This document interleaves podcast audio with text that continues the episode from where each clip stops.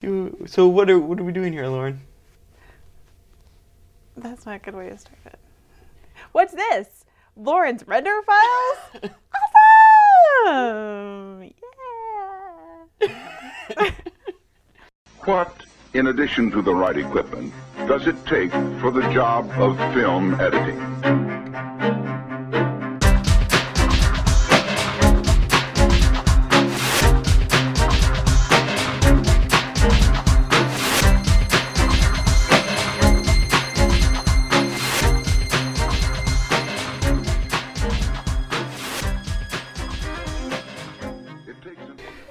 All right. So do you want to explain what the render files are?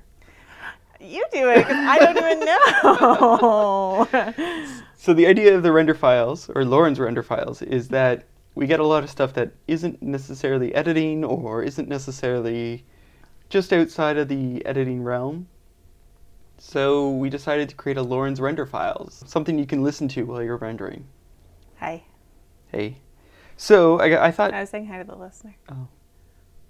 So I thought we'd start off with how can people get in touch with us? Oh, so had you Twittered, you would have reached us at at art guillotine on Twitter. So that's um, select as many keys on your on your keyboard as you can, and then enter. And then if you want to email, it's info at art of the guillotine, and Facebook is facebook.com backslash art guillotine. Someone contacted us through Twitter. That's or, what I hear. Or referenced us through Twitter and made an, a, an, a, a comment on my accent. Apparently, I have an accent. What about? Apparently, I have a really strong Canadian accent. Sure do. At Slackershock said I had, uh, I say my boots weird.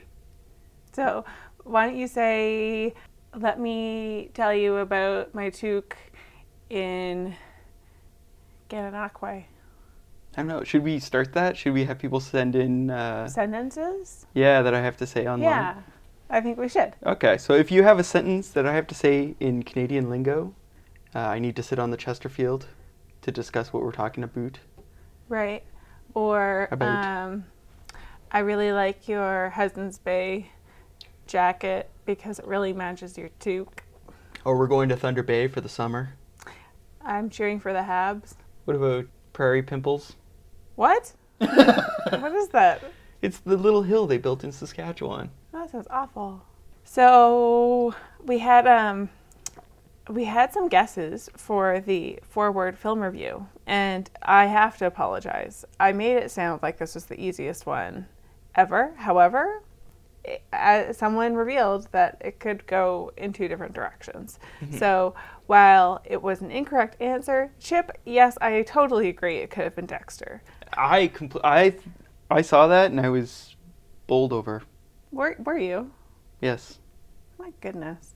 yeah, um, it definitely would fit, and it's the same actor, but Jamie Cobb got it right. She guessed Six Feet Under, and that's exactly what it was. Yes. So, way to go, Jamie. And we've sent her. Awesomeness. Oh, wait. Sounds of clapping. Excited. There's a huge crowd here. Yeah. So, Good now we're not going to do a forward film review this week because we do them during our interviews, our interviews with editors. We do? Yes. Okay. So, but let's throw to our interview this week. Mhm. And this week I interview Casey Ryan from The Cutting Room Floor. So, uh, Casey and The Cutting Room Floor, we got in touch with each other and discussed things, and he's got a really interesting podcast. Mhm. So, instead of doing your typical editing podcast a la us, Right. he decided he wasn't going to do an editing podcast at all. He was Oh. just going to do the cutting room floor, and his goal is to help independent filmmakers, or at least this is how he started, independent filmmakers who are producing their own films and getting building their own projects. hmm He helps them get the word out through interviewing them. Excellent. Good use of um, the new medias. Yes. I think you should subscribe to his podcast. That sounds cool. Yes. I think you should go to keep, iTunes. Keep the your ear to the ground and, and your finger on the pulse. Yes, go to iTunes, search for Cutting room floor. Do they um, interview people um, internationally? or is it mostly local projects? It seems international. I've seen a lot of interviews with the U.S., Canada. Um, there was he. What happened was he started off in film, doing f- feature films or indie films Mhm. from Sundance or what have you, and now he does anything that's sort of independent, including video game Oh, designers, that's cool. authors. That's very cool, and it sounds like it's very multi interdisciplinary. Yes. So, here's our interview with Casey Ryan. So, I guess for for my audience, could you describe your podcast and the goal of your your podcast? Well, I mean, the, the goal of the podcast is more or less to act as a platform for independent filmmakers and other forms of entertainers to promote their work. So uh, I, I've had anybody on from artists to mostly filmmakers because I know that's what I know most about. But I've I've had comic book people on, I've had video game people on, the odd stand-up comedian, actors, writers, producers, any walk of entertainment is welcome on my show. So, how did the idea for the podcast evolve, though? Because it's uh, you were just saying you're just starting to expand a bit now, and it started with indie filmmakers. But you've uh, like, so how did it evolve into this? Did it just start one day? You decided to do a podcast, or Well, what happened was I, I had a friend of mine. I initially started on a website called myrealbroadcast.com, and uh, I had a friend of mine who owned that site. His name was Dan Coleman, and he was my producer for a long time. He and I are still very good friends. And he had a website that was dedicated to promoting independent musicians. And he and I were both movie nuts, and I was sort of sitting around listening to a few of the talk shows that he had up. Uh, there was one by a guy named Steve Gordon, who's an entertainment lawyer, and, and called the uh, the future of the music business. That was a, a popular podcast. And I looked at Dan one day. Dan's a guy of a few words. You got to understand that. And uh, I, I said, you know, Dan, you could easily take this format and adapt it to promoting independent movie makers. And he kind of looked me up and down. Said, that's a good idea. You go do it. yes, So he, we tried it out a couple of different ways initially.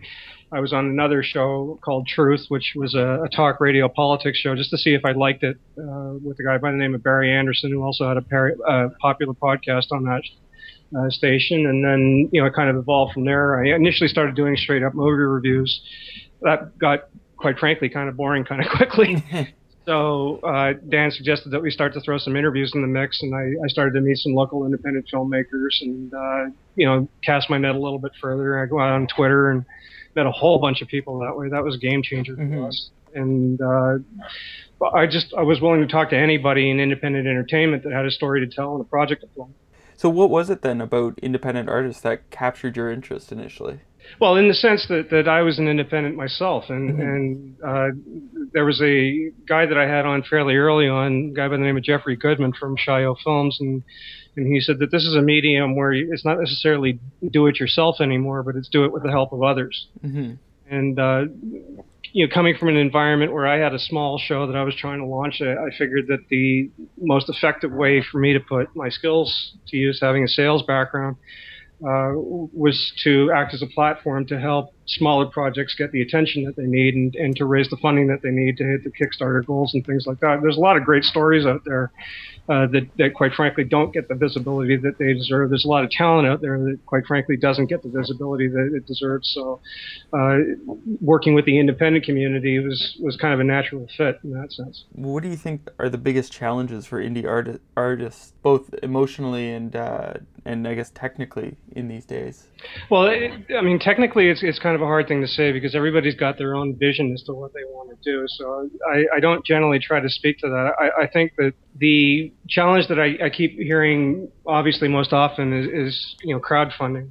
Mm-hmm. Uh, but but so, sometimes they maybe aren't quite as effective as they could be, or, or you know the challenge is just lies in basic networking skills a lot of the, the time that, that you know trying to get the visibility that they need and trying to get FaceTime with people that they need and, and trying to develop a following and convince people that this is a project that, that you should be investing in. And I know that sounds a lot simpler than it is but that's the truth. Hmm. You know how do, how do you make your project stand out and how do you, you get people on side with you to the point where they want to back and support and follow your project from start to finish? And that is a lot of what you see in the independent community I think. So I guess just because some of my listeners might not know about crowdfunding or crowdsourcing, if you could give like a bit of a background in that. Well, I mean, there's different ways that you can go about doing it. A lot of people will go out and, and start their own campaigns to have their own websites. They'll hit their own targets.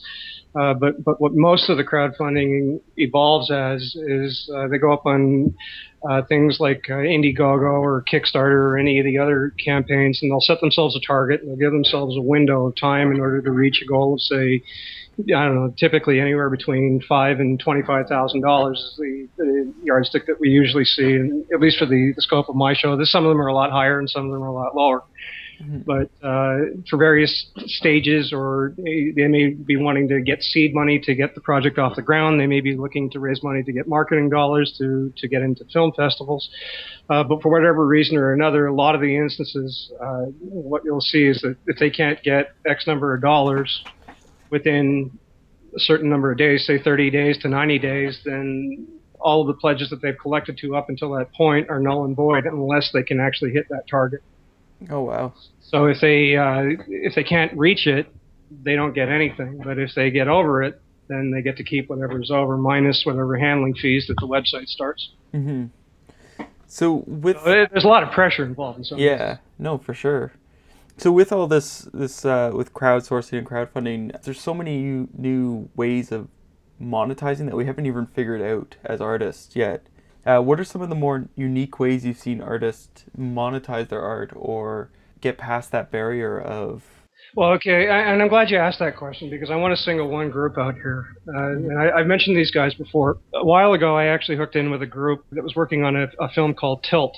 And Phil Holbrook was the director, and, and they had this writing team, uh, King is a Fink Productions, Julie and Jessica, that, that were working on this.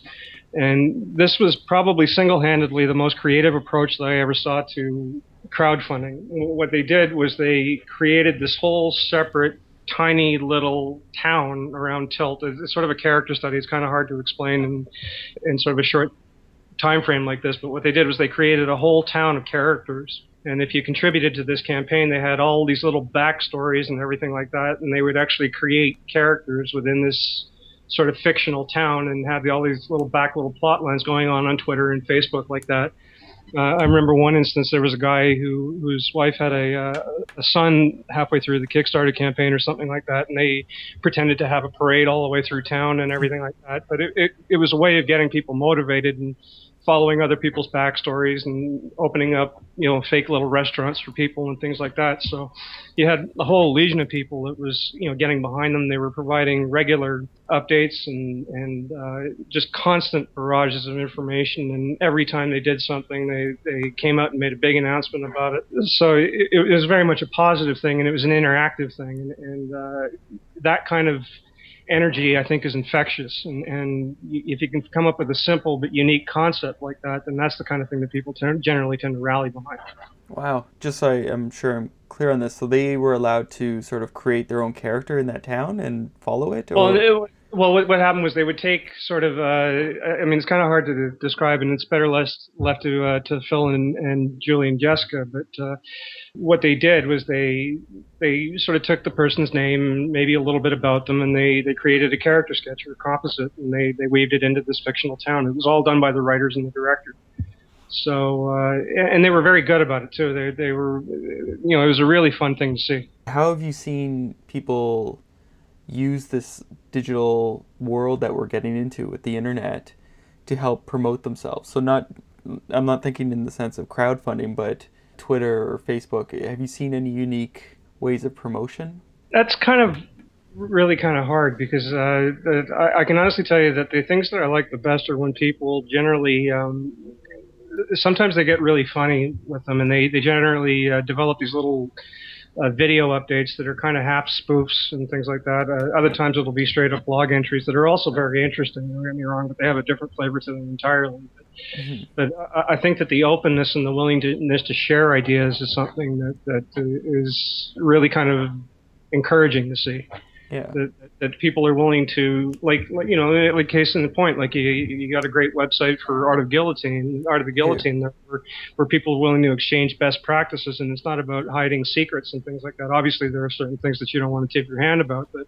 mm-hmm. but uh, I think that the open flow of information is uh, is really kind of cool to watch so you you talked to me before via email about uh, your involvement with the Ireland Canada Chamber of Commerce uh, I was wondering if you could tell me a bit about that and how that came to be. Oh, yeah, so the Ireland Canada Chamber of Commerce is something I'm, I'm very proud of. I'm, I'm part of the Montreal chapter. This is sort of a nationwide organization, but I um, I got involved with these guys almost exactly a year ago. And what happened was I, I had a friend of mine I, I won't mention his name but but uh, who invited me to be part of his uh, his trivia team and the Ireland Canada Chamber of Commerce sponsors these trivia nights twice a, uh, a year, once usually in February, and uh, the other one over the course of the summer. And of course, I'm a trivia buff, so they didn't have to tweak me too hard to get me there. And I just was looking for a way to sort of you know build and explore my Irish heritage. I admittedly I have to go back six generations to trace my roots back to Ireland, but I, I was looking to get involved with an organization um, being in the business field myself, I you know this seemed like a logical fit. I started talking to these guys, and and uh, they organize a series of events over the course of the year, and they participate with other Irish groups to uh, foster economic development between Ireland and Canada. So um, I've had a lot of fun with them. They put me on the board of directors last summer, and uh, I'm actually going to be hosting, uh, believe it or not, on February 17th for any of your listeners that uh, may be in Montreal at uh, at Hurley's. We're we're going to be having a trivia night, and I'm actually going to be the one of the two quiz masters at the at the trivia night at uh, at Hurley's. Oh, that'll be fun. Yeah, you know, it's going to be lots of fun. We're looking forward to it. That's usually uh, it's usually a big night for us, and then of course you know we get into St. Patrick's Day and all that stuff, so it's lots of fun. Okay, so I have my last question that you you alluded to earlier, and that's what's your favorite guilty pleasure film? Ugh. Only one. Uh, no, I, I, mean, there's so many of them. I, I, I, was running down this with my buddies because I knew I was going to be asked this question, Gordon. But uh, I'll, I'll cite a couple for you just okay. to show you the. Usually they're the ones that make me laugh the hardest. So I'll go with uh, a couple of different ones here. Uh, I'll say Tales from the Crypt, Demon Knight is one of them. Uh, certainly Dirty Rotten Scoundrels, and I'll even admit to uh, God help me, I'll even admit to UHF. How's that? That's great. So that was our interview, Lauren. Super. So originally, um, that was how the podcast ended, but then we realized it was terribly sad and um, lacked a lot of yeah self worth. So, so tag this little piece on. Yeah. So have a lovely day. Have a nice day. Okay.